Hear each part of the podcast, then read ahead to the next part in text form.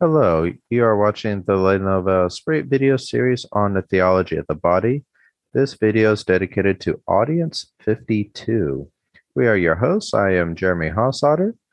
And I'm Guillermo Moreno. First thing to observe is welcome to the year 1981. We've hit a new year with the theology of the body. All right, we're making progress.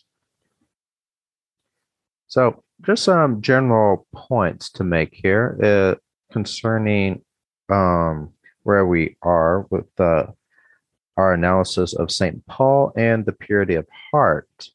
We've observed in the previous audience that the desires of the flesh are in opposition to the desires of the Holy Spirit, and that the life according to the flesh is antithetical to the New Testament ethos, that is, the ethos of redemption.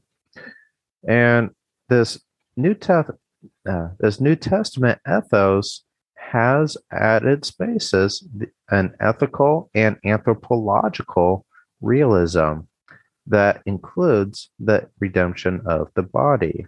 This ethical and anthropological realism we talked about in particular the anthropology with um, chapter one, that's audiences one through 23, with the meaning of beginning of the beginning. And we've been talking a bit about the ethical when it comes to the concupiscent desire in the heart. So we need to keep all these in our mind as we talk about the New Testament ethos. And we need to keep in mind that the heart, it's in the heart of the man of re- in the heart of man that redemption will bear fruit thanks to the outpouring of the Holy Spirit. And this outpouring of the Holy Spirit brings about justification. And we I want to refer our readers or our listeners to the previous audience, TOB 51, where we dis- we d- talked about this theological concept of justification as the cleansing of sins, as man's sanctification, and the renewal of his interiority. So, if you want to get some more information about that, um, please see our video on the previous audience. So, now what we want to do is make make some comments about Christ and St. Paul and their teachings. So Christ in Matthew 15 verses 2 through 20 describes how purity and impurity both have their seat in the human heart. And impure works include evil actions of the flesh, and that includes or includes evil actions of the flesh and intentions and some more. And purity and impurity will have both a general and specific meaning. So, in general, all morally good deeds fall under purity, and all morally evil deeds fall under the concept of impurity. And then we have a specific meaning, and that is in reference to the acts of the flesh. Okay.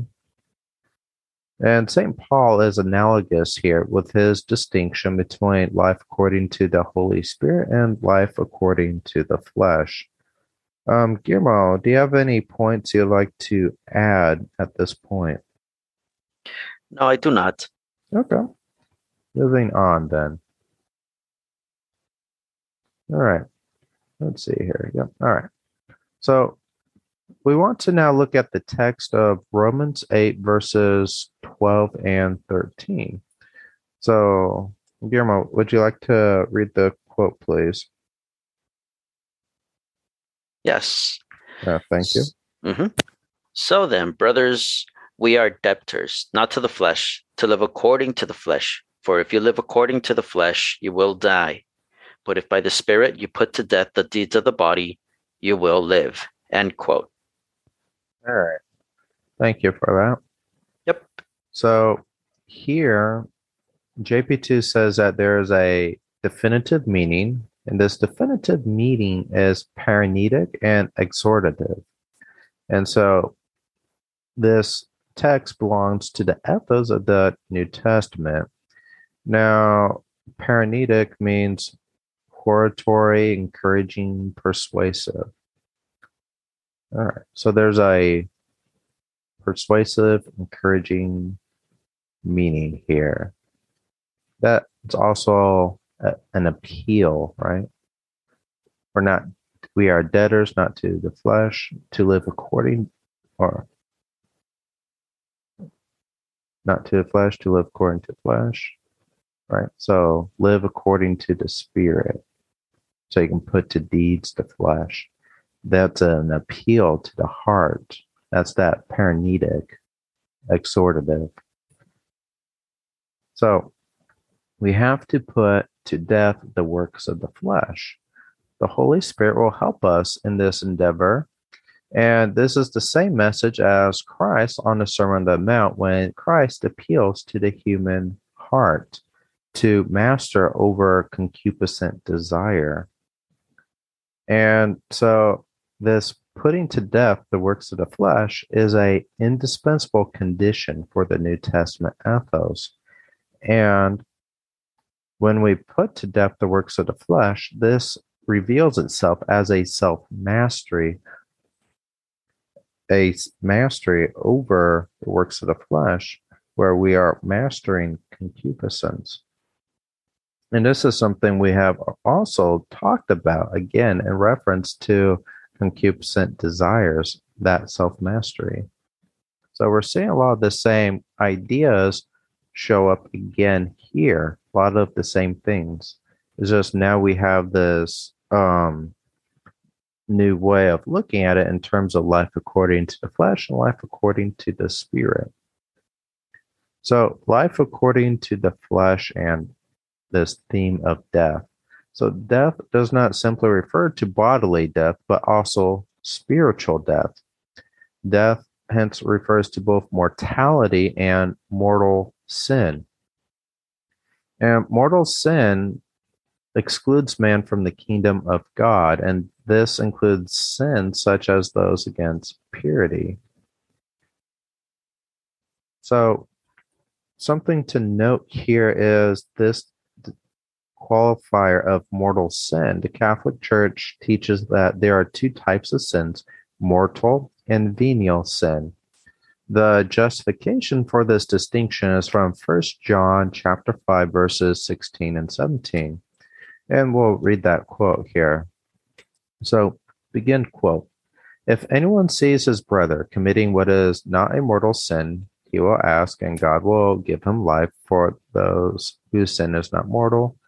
There is a sin which is mortal. I do not say that one is to pray for that. All wrongdoing is sin, but there is sin which is not mortal. End quote. So the sin that is not mortal, that is called venial sin.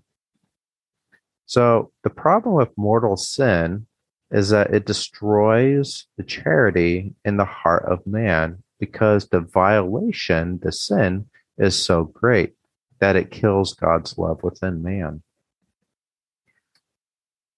And if you're interested, looking for some more information, you can check out the Catechism, paragraphs 1852 through 1864. It's all about what is sin and that distinction between mortal and venial. Um, Guillermo, do you have anything you would like to add? I just want to highlight um, the concept of death. I think that's something that we don't ponder enough, despite its inevitability.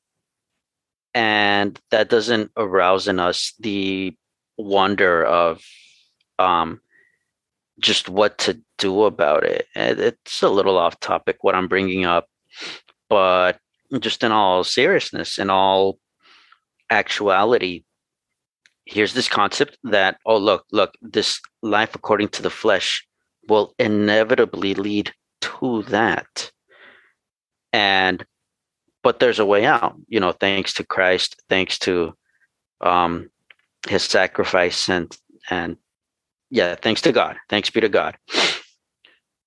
Death is standing out to me here. Yeah, no, that's a that's a great, just kind of general reminder for everyone Yes. hmm that we are all beings who will at some point die, and you have to face that reality one way or another. There's a there's an interesting definition of man that Heidegger gives, a notorious atheist philosopher, but he said that man is a being unto death, and that's certainly true. No. All right. Um, did you have anything else for us, Guillermo? I do not. All right. So, works of the flesh. So, we've talked about this concept for a couple audiences now. And so, let's go ahead and list what are works of the flesh according to St. Paul. We have from chapter 5 of both Ephesians and Galatians um, a nice list of what constitutes as works of the flesh. Could, could you read those for us, Guillermo? Yes. Right. Now the works of the flesh are plain immorality, impurity, licentiousness, idolatry, sorcery, enmity, strife, jealousy, anger, selfishness, dissension, party spirit, envy, drunkenness, carousing, and the like. I warn you, as I warned you before, as I warned you before, that those who do such things shall not inherit the kingdom of God. That's from Galatians 5 19 through 21. And then, furthermore, in Ephesians, uh, Paul says, But immorality and all impurity or covetousness must not even be named among you, as is fitting among saints. Let there be no filthiness, nor silly talk, nor levity, which are not fitting, but instead let there be thanksgiving. Be sure of this, that no immoral or impure man, or one who is covetous, that is, an idolater, has an inheritance in the kingdom of Christ and of God. Uh, that's from Ephesians 5, verses 3 to 5. Yeah, thank you for that, Guillermo. Yes. It's it's always sombering for me just to read those lists. Makes you reflect on your life and wonder, what am I doing? What am I doing right and wrong? And because I think it's very easy just to see this list and then see the world and be like, oh my gosh, because we have embraced the oh, pretty much a lot of this party spirit, college, carousing, drunkenness, you know, it's what a lot of people see college as. Also, social media. What Yeah. happens in social media? Jealousy, anger, selfishness, party spirit, envy, idolatry, all of this pretty much. Yeah. Or just think filthiness or what whatever is meant by silly talk or levity. Levity is um, essentially crude sexual jokes, you know. okay.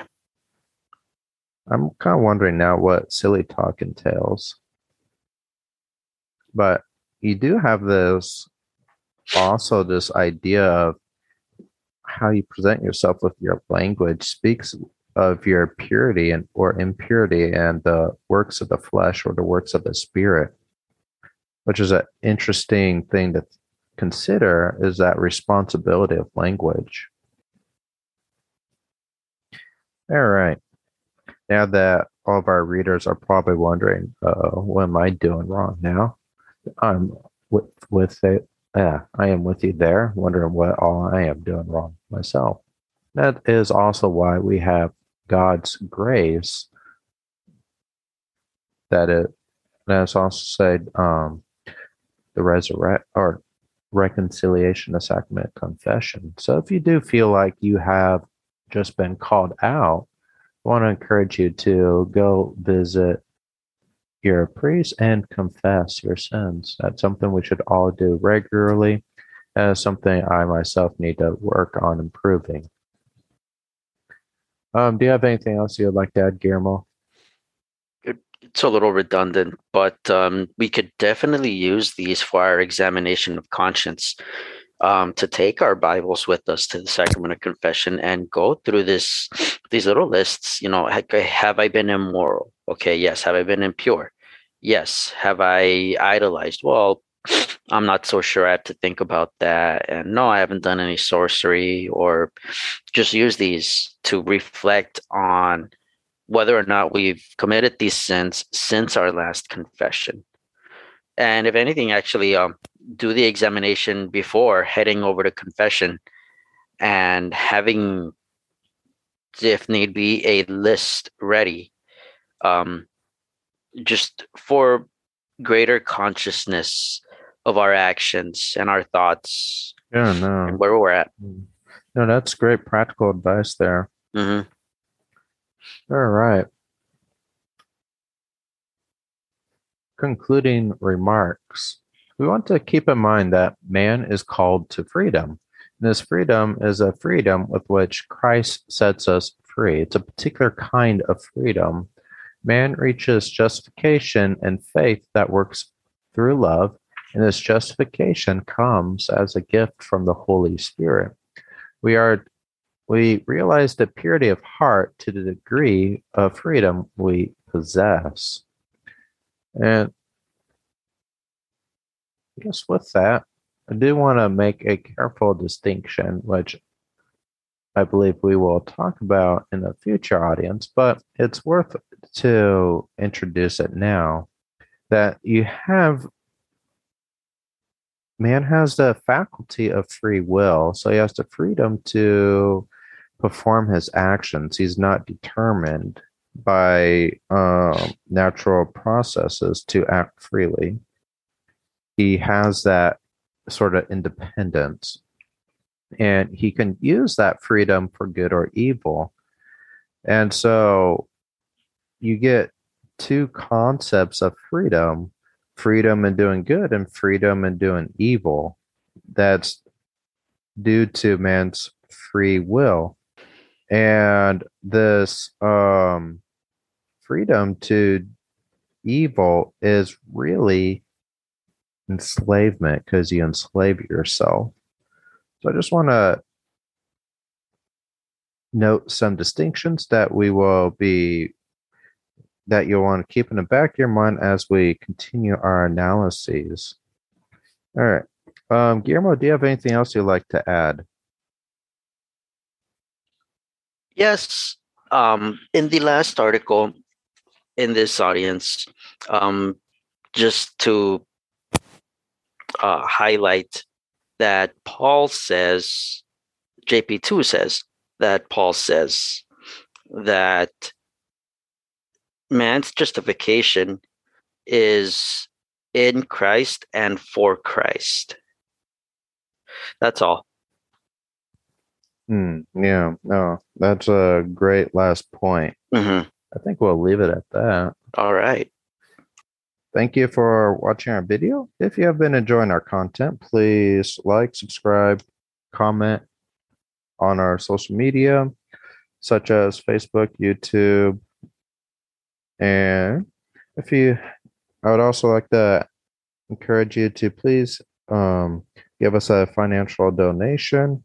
Your financial support goes towards the maintenance of our website and the purchasing of materials so we can providing great resources for you, such as our video series here and our many articles on our website.